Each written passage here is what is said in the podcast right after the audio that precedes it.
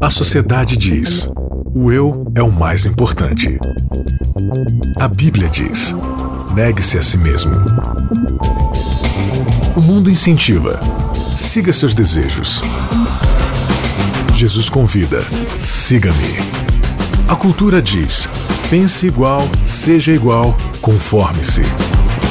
O cristianismo diz: não se conforme com os pensamentos deste século. Contra a cultura. O Evangelho clama pelo diferente.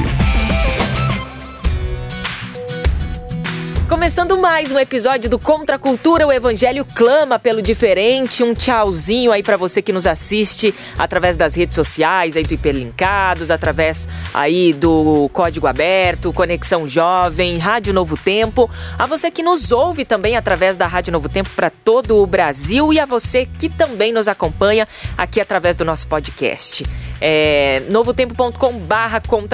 Lá também você tem acesso a todos os nossos episódios, conteúdos, enfim, vários uh, meios, várias plataformas para você não perder o Contracultura, o Evangelho clama pelo diferente. Estamos chegando aí à marca de 100 mil downloads já mais de um ano e meio de contracultura e a galera aí espalhando, compartilhando, ouvindo e aprendendo aqui uh, juntamente conosco, tirando lições fantásticas do livro que deveria ser o mais lido do mundo. Acho que é o livro que mais, uh, mais vendido, mais lido, não sei, né? Mas é a Bíblia, a palavra de Deus. E eu não estou só, aliás, estúdio cheio aqui, que você que está nos acompanhando Ui. através do nosso vídeo aqui, uh, você tá, vendo que, que, que, tem mais gente, tem mais gente. Vamos apresentar. É, o de sempre, mas não menos importante, Isaac Rezende. Eu sou menos importante. não. No reino de Deus eu sou menos importante. Ah, é, nessa ótica do reino. Que é porque o menos importante é o mais importante. Então Exato. eu sou menos importante, faço questão de enfatizar isso. Tudo bem, Isaac? Belezinha, vamos lá. Então tá bom. Maiara. E aí, Bia, tudo Be bem? Beleza? Beleza. Você com esse microfone Eu estou assim, exclusivo. Bem, amigos do Contra a Cultura. microfone tipo Galvão Bueno, eu estou né? me sentindo o próprio Galvão. Então tá bom. E hoje nós temos visita, né, Maiara? Então apresenta, apresenta Seja bem-vindo. Sua presença é um prazer. É, nós estamos aqui, né, com o meu amigo Matheus, Matheus Vasconcelos, ele é mineiro de Belo Horizonte. Opa, Opa uai. uai. Uai, sou. Uai, sou.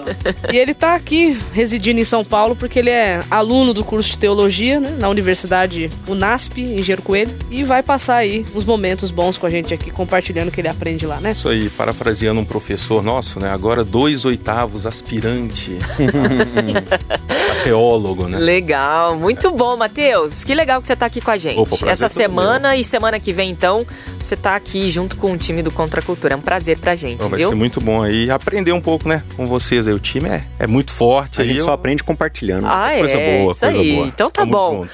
A nossa temporada se chama Mordomia, Mordomia 360 Graus. Hoje, terceiro episódio dessa nossa série de 13 episódios. Mamon com açúcar. Gosto. eu gosto também. Eu gosto. prefiro com mel, mas com açúcar também dá pra, pra encarar legal. Mamon com açúcar. Esse é o tema de hoje aqui do nosso terceiro episódio. Mas note a ênfase: mamon.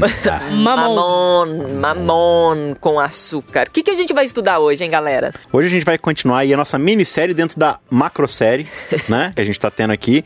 A gente começou falando aí sobre essa questão do materialismo, como ele afeta a vida não só do cristão, mas em geral da humanidade, como é que essa é uma luta de todos nós, né?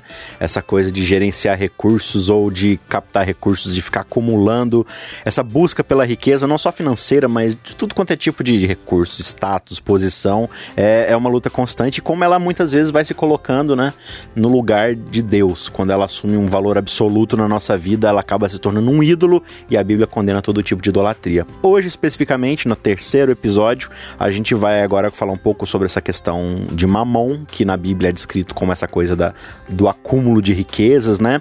E nesse episódio a gente vai contrapor isso com um modelo divino de serviço, de vida, de, de exemplo e como a gente pode começar aí a extrair certas lições que no próximo episódio a gente vai aprofundar um pouco mais e aplicar isso na nossa vida pra gente poder se desligar do materialismo. Aliás, a gente vem ali numa linha de raciocínio, né, Mayara? No primeiro e segundo episódio a gente tratou mais ou menos sobre o quê? Então, no, no nos dois primeiros episódios, nós tratamos sobre o que é realmente ser mordomo, que é você ser um servo, você ser um administrador, e nós vimos que isso aí foi algo que Deus já criou a humanidade para ser mesmo, porque o ser humano, ele, ele vivendo dessa forma, ele seria uma continuidade de Deus na Terra. Uhum. Então foi isso, é, isso é viver para honra e glória de Deus, você ser uma continuidade dele. Então a vida do ser humano, ele seria abençoado para abençoar. Então essa era a estratégia, né, criada por Deus na perfeição ali do Éden. Porém, nós vimos no segundo episódio que houve um desvio de rota, e esse desvio de rota, é, ao invés de colocar o ser humano como um servo de Deus, agora o ser humano ele é servo de si mesmo, e aí ele vai ter um estilo de vida que irá levá-lo a todo custo a satisfazer a si próprio, custo que custar. Aí a gente chama o pecado pelo nome que é egoísmo, egoísmo. né? O primeiro episódio é em busca de identidade, hoje mamon com açúcar.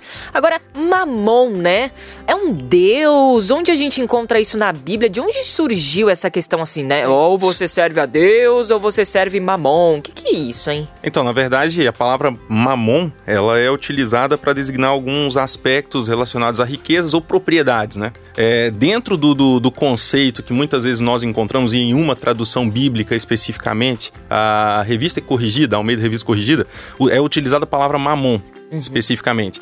E o que dá a entender é que tem ali uma, uma como que eu posso dizer, uma comparação, né? Sim. Mamon, Deus, né? Não dá para servir a Mamon, não dá para servir a Deus, e a gente entende que pode ser uma divindade, alguma coisa assim, mas o que é, é bem esclarecido é que é somente a utilização de uma palavra, não é uma divindade, é apenas uma representação de algo que toma o lugar de Deus através do acúmulo de riquezas ou propriedades ou coisas afins. Então, é Mamon Jesus... pode ser é. entendido como riqueza, dinheiro. Sim, exato. Hum. É como se Jesus tivesse estivesse utilizando de uma palavra que já faz parte do vocabulário hebreu, Sim. né? Sim. hebreu, né? Porque Hebraico. a origem dela, inclusive, é aramaica. Aramaica. Então ele está utilizando isso e elevando essa palavra, usando ela para descrever justamente a atitude do ser humano de divinizar os recursos, o acúmulo de recursos, né? Exato. É que na verdade, é olhando por esse ângulo aqui, com todas esses, essas informações, eu acho que Mamon ele, ele é a mais profunda representação do, do, do egoísmo humano, né? É a materialização desse egoísmo, dessa vontade de viver para satisfazer a si próprio. Então, é, o, o, ídolo realmente ali é o próprio eu que está sendo materializado em forma de mamon. Então, por mais que mamon não seja uma divindade, é só uma palavra que descreve alguma coisa, se eu tenho a mim mesmo como um ídolo, mamon vai se tornar um ídolo porque ele vai ser o responsável, digamos assim,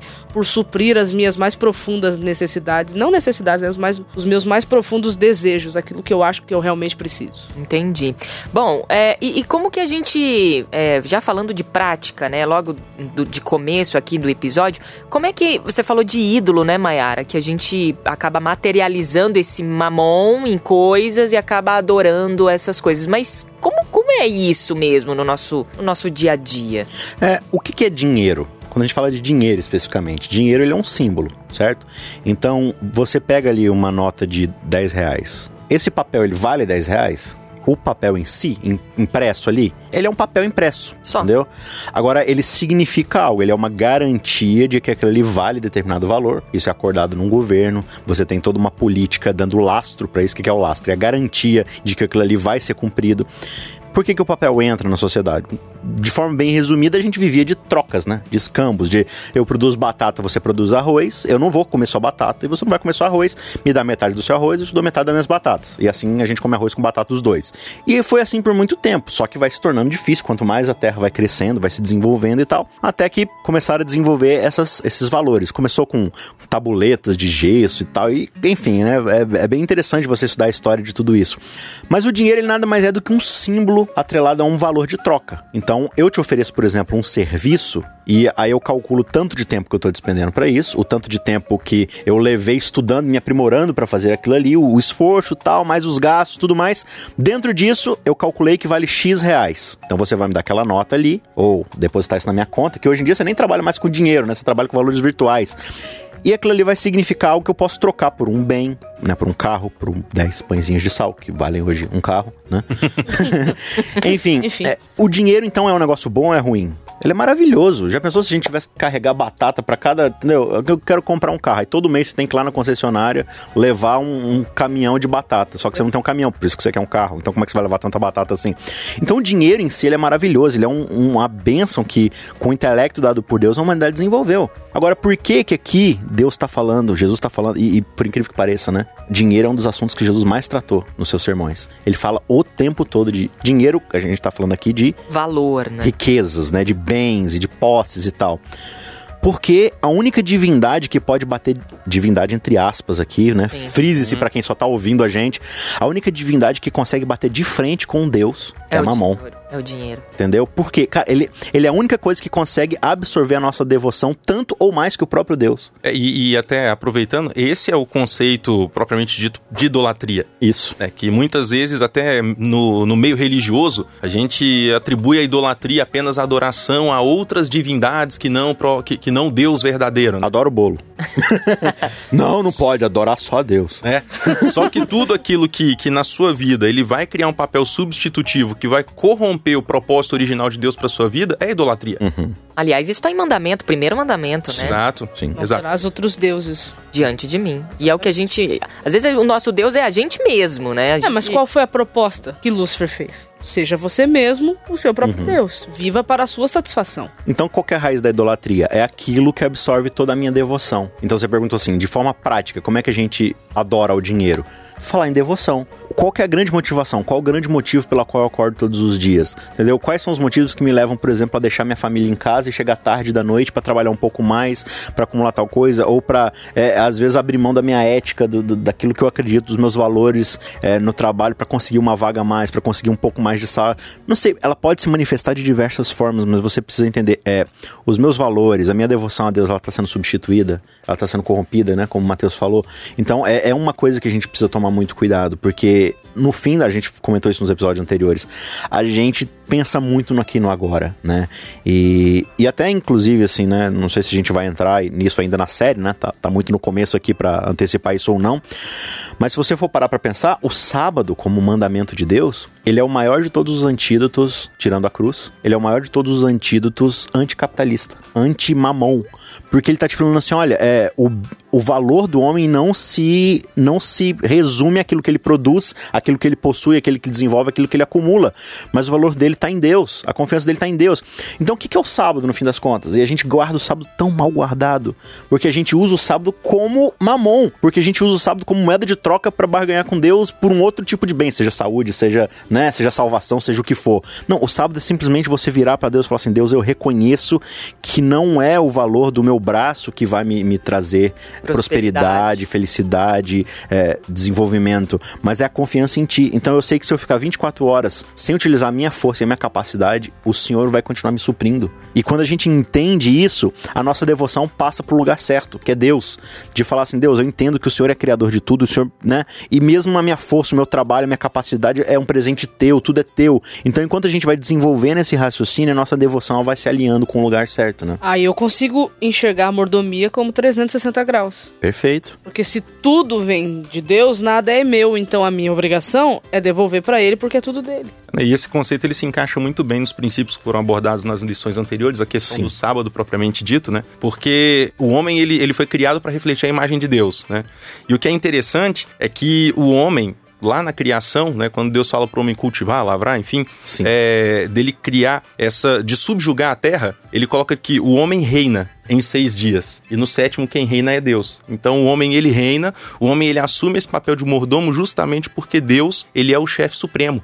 Né? Uhum. Então, é, a partir desse princípio, realmente dá para compreender um pouco melhor essa questão da mordomia na prática e a quem nós devemos estar submissos e submetendo a nossa devoção em tudo aquilo que nos é confiado. Agora, em pleno século XXI, num auge assim absurdo de capitalismo, onde a gente vive numa sociedade onde a propaganda reina, onde você é muitas vezes persuadido ali e, e você precisa daquilo para ser melhor ou para ser mais feliz, a gente prega a felicidade. Uhum. Hoje os produtos não são, né? Um refrigerante não é vendido. É, o que é vendido é felicidade, uhum. né? Uh, um, um, seguro não é um seguro, um seguro é credibilidade. Isso que você tá falando é tão interessante porque eu tenho um, um, uma célula de estudo da Bíblia toda segunda-feira. E há um, há um tempo atrás eu comentei nessa célula que. Célula hoje, seria um pequeno um pequeno grupo. grupo, é. Porque Ah, como a gente. pensando assim. Como a gente tem ouvintes diversos, né? Pequeno grupo pra quem é adventista, célula pra quem não é adventista, né? E eu comentei, eu mostrei pro pessoal lá três comerciais de televisão e o que, que esses comerciais despertam. Então eu peguei um, um comercial de um banco muito conhecido. E a mensagem que ele estava passando era, era uma mensagem assim que você ouvia, você chorava de assistir e de ouvir. Eu peguei o comercial de uma empresa de cosméticos aí também muito conhecida, que mostrou que se você der um produto deles, você pode reconciliar uma família que está prestes a se separar. E eu peguei uma, uma outra propaganda também que eu achei assim muito interessante com essa mensagem assim apelativa, né, de que não, no próximo ano tudo pode ser melhor, porque, entendeu? Mas assim, Ficou qual que, é o, né? qual que é o propósito do banco? É Vende- vender. Fazer com que você abra a sua continha. Qual que é o propósito da empresa de cosméticos? Vender o perfume, o creme, enfim. Então, assim, mas é o que você tá falando. Hoje não é um produto só que tá sendo vendido. É felicidade, é esperança, é, conceito, reconciliação. É valor, né? Exatamente. Por isso que, né, o Isaac comentou isso em off essa semana comigo. Desculpa. É, é- é um escândalo quando a gente entende o que de fato o reino prega. E aí a gente fala: não, mas senhor, olha o mundo que eu tô vivendo, entendeu? Eu preciso comprar, não tem como eu. A gente não tá dizendo assim, ah, então vocês estão falando pra eu viver no mato e plantar e não, não, não usar mais o dinheiro. Não é isso. Mas assim, escandaliza a gente, né? É um negócio que, tipo, não, o seu dinheiro é pra abençoar, o seu dinheiro é pra compartilhar. E eu ouvi recentemente de um bilionário brasileiro, é, ele postou um vídeo. Enfim, não tô defendendo, mas eu achei muito interessante a atitude dele. Ele falou assim: quanto mais você tem, você tá acumulando, você é empresário, quero falar pra você. Começa a pegar notas de 50 reais e quando você estiver no centro da sua cidade, deixa no, no, no para-brisa de um carro e sai, deixa lá. Começa a compartilhar dinheiro com quem você não, não conhece tem mesmo. vínculo. Não tem vínculo nenhum, deixa lá. E aí, ele tá falando assim: pratique essa doação, faça isso. Até como né? forma de desapego, né? Forma de Então, desapego, Mas exatamente. você comentou da felicidade. O conceito de felicidade, na, por exemplo, nos dias de Jesus era muito parecido com o nosso conceito. Quem tem saúde, quem tem dinheiro, a gente vê isso lá na, na época. Aí quando Jesus vai pregar o sermão da montanha, que é o primeiro sermão, ele vai falar sobre o que para aquele povo? Para aquela multidão que tá lá? Sobre felicidade. Por isso que ele fala de bem-aventurança. E aí ele é completamente contracultural. Porque o estilo de, de felicidade que ele coloca ali é uma felicidade ultra circunstância e que ela existe porque você é objeto do amor de Deus, ponto. Não é porque você tem, é porque você é o objeto do amor de Deus. E, e por, ter o obje por ser objeto do amor de Deus, agora você vai buscar amar como Deus ama. E aí ele vai descrever ali quais são as características do amor de Deus nas nove bem-aventuranças que aparecem ali em Mateus 5. Eu quero chamar a gente agora para Mateus capítulo 19. Aqui tem uma história muito conhecida no meio cristão, que no verso 16 em diante, que é a história do jovem rico, né? A história do jovem rico é um modelo clássico aqui de como alguém que teve que fazer uma escolha, ou Cristo ou Mamon, né? Então diz assim, verso 16 do capítulo 19 de Mateus: E eis que alguém aproximando-se perguntou: Mestre, que farei eu de bom para alcançar a vida eterna? Respondeu-lhe Jesus: Por que me perguntas acerca do que é bom? Bom só existe um. Se queres por entrar na vida, guarda os mandamentos. E ele lhes perguntou, lhe perguntou: Quais? E Jesus respondeu: Não matarás, não adulterarás, não furtarás, não dirás falso testemunho, honra teu pai e tua mãe e ame o teu próximo como a ti mesmo. Replicou-lhe o jovem: Tudo isso eu já venho observando. O que mais me falta? Disse-lhe Jesus: Se queres ser o quê? Perfeito. Vai, vende os teus bens, dá aos pobres e terás um tesouro no céu. Depois vem e siga-me. Tendo, porém, o jovem ouvido essas palavras, retirou-se o quê? Triste. Triste, por ser dono de muitas mamonidades, né? Das propriedades. Então aqui a gente encontra a chave para a salvação, que é vender tudo que você tem e dar pros pobres, certo? Opa. Nope. Não, mas ele tá falando aqui que se eu quiser ser perfeito, eu tenho que vender tudo que eu tenho e dar pros pobres. É, esse aqui a questão do jovem rico é que ele podia até guardar os mandamentos e tal, mas ele achava que é obras que iria salvar, Na né? Mas estava faltando uma coisa. Na verdade, o jovem rico, você falou certinho, ele guardava. Só Mas que ele não lei, obedecia. Lei não se guarda, a lei se cumpre. Existe diferença entre guardar a lei e cumprir a lei. E o que é interessante é que aparentemente é, é, Jesus ele, ele meio que, que dá a solução para a pergunta, né? Uhum. Dele. Que o jovem rico ele chega e pergunta: assim, ó, o que, que eu tenho que fazer? Né? Aquela coisa assim, ó, qual favor que eu tenho que fazer para Deus? É. é. De novo, esse pensamento já é o pensamento ultracapitalista mamoniano.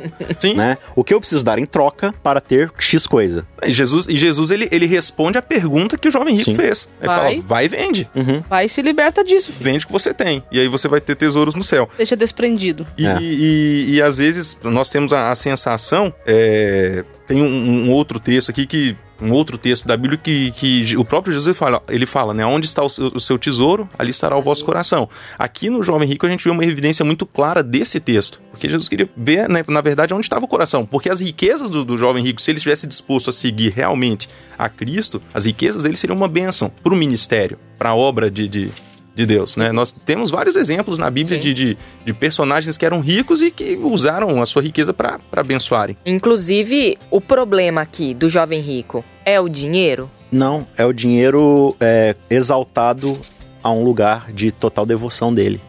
Porque quando Jesus pede para ele abrir mão de algo, ele fica triste. Agora, eu te pergunto, um rapaz que cumpre toda a lei, por que, que ele não consegue amar seu semelhante? De fato, ele não cumpria toda a lei. Porque a lei que ele, ele mesmo falou é: ama teu próximo como a ti mesmo. Amar o teu próximo como a ti mesmo é querer para o outro a mesma coisa que você quer para você. Só que esse jovem ele desenvolveu um, um valor de acumular riqueza e não de administrá-las. Então, se ele realmente amasse o outro como a si mesmo, tudo que é dele seria dos outros também. Esse é o cumprimento da lei. Então, de fato, ele não, guarda, ele não obedecia a lei, ele só guardava, bem guardado. Então, a gente confunde muito essa questão de que guardar a lei é cumprir sua parte negativa. Então, tipo assim, eu eu não mato, mas eu também não faço questão de fazer ninguém viver, entendeu? Então eu tenho recursos para salvar vidas, mas eu não salvo. Diante de Deus, isso é quebrar o mandamento. É, o princípio que a lei existe para poder cumprir, né? Ela não, não se cumpre. Agora, o interessante aqui, o, o, o, pastor Tim Keller, que a gente já recomendou alguns livros dele aqui, ele tem um livro chamado A Cruz do Rei, e ele faz uma reflexão muito interessante aqui que a gente muitas vezes não percebe, né? Ele fala assim: existe nessa história dois jovens ricos. Você tem um jovem rico clássico jovem ali, rico. né? Agora, Jesus era jovem? Sim tinha 30 e poucos anos, né? Ele era rico? Sim. Sim, porque ele é o dono do universo, né? E, e, e quando ele diz assim: olha, jovem, pega tudo que você tem e dê para os outros, o que, que ele está falando? Ele está falando assim: faça o que eu estou prestes a fazer. E aí a gente vem aqui para Filipenses no capítulo 2, né? Que eu acho que é o texto excelente aqui para a gente iniciar essa reflexão para o próximo episódio, né? Uhum. Pode ler aí o, o Maiara, o verso 5 tende em vós mesmo, é, tende em vós o mesmo sentimento que houve também em Cristo Jesus. Pois ele, subsistindo em forma de Deus, não julgou como usurpação ser igual a Deus. Antes, a si mesmo se esvaziou, assumindo a forma de servo, tornando-se em semelhança de homens e reconhecido em figura humana. A si mesmo se humilhou, tornando-se obediente até a morte e morte de cruz. Olha só. Não, é isso mesmo. Então você vê aqui, é, até aqui no, no verso 6, né, ele fala: não teve como usurpação ser igual a Deus. Ser igual a Deus para Jesus era usurpar o lugar de Deus? Não. não. era. Porque ele era Deus. Mas ele falou assim: isso não é motivo para soberba. A gente já falou sobre soberba Exato. nos outros episódios. Não é concupiscência da carne, concupiscência soberba da vida. Ele falou assim: não é algo que eu deveria se orgulhar. Pelo contrário, eu vou abrir mão disso e vou assumir a forma mais humilhante. Cara, a coisa mais humilhante para Deus é ser ser humano. E ele assume isso, por quê?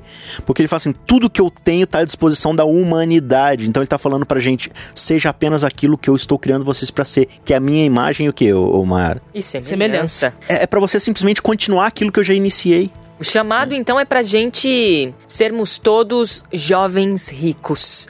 E essa, é, você trazendo essa comparação entre os dois jovens Sim. ricos, nos traz amplamente uma visão 360 graus do que é verdadeiramente Jesus é esse mordomia, perfeito, né? né? Porque o problema, gente, mais uma vez, eu acho que a gente vai falar isso até o 13 terceiro episódio. Não é o dinheiro, uhum. não são os bens, mas onde está o seu coração. A quem pertence a tua devoção, né? Exatamente. Eu acho que essa é a maior lição, Mateus. É, às vezes nós temos essa tendência de, de, de ver as pessoas que têm um poder aquisitivo maior e, e de colocarmos ela nessas, só elas nessa uhum. situação, né? Uhum. De, de amantes do dinheiro.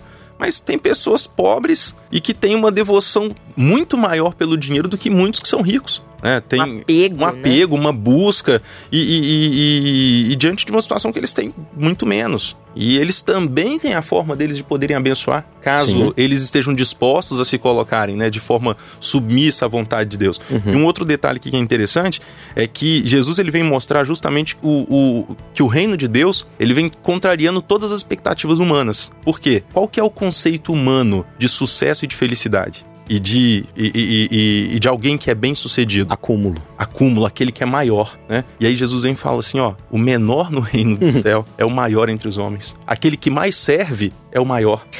Jesus é contra a cultura, né, minha gente? E nós vamos continuar com esse pensamento, vamos continuar falando aí sobre mordomia e trazendo para você uma visão ampla do que é ser mordomo no reino de Deus no episódio que vem. Aliás, vamos Sim. continuar aí com o um pensamento que surgiu no episódio passado, uhum. que é sobre mundanismo. É. Vamos aprofundar Agora a gente vai pegar questão. o episódio 2 e o 3 e vamos aplicar isso na vida do cristão. Muito massa, tá certo. Matheus, então até semana que vem. Opa, Tamo junto. Estaremos aí. Maiara, valeu, viu? Valeu, Bia. Até semana que vem, Até. Isaac. Até, Até semana lá. que vem. Obrigada a você pelo teu carinho, pela tua audiência aqui no Contra Cultura. E ó, compartilha aí com os amigos, tá? Continue com a gente. Um beijo, até semana que vem. Contra Cultura. O Evangelho clama pelo diferente.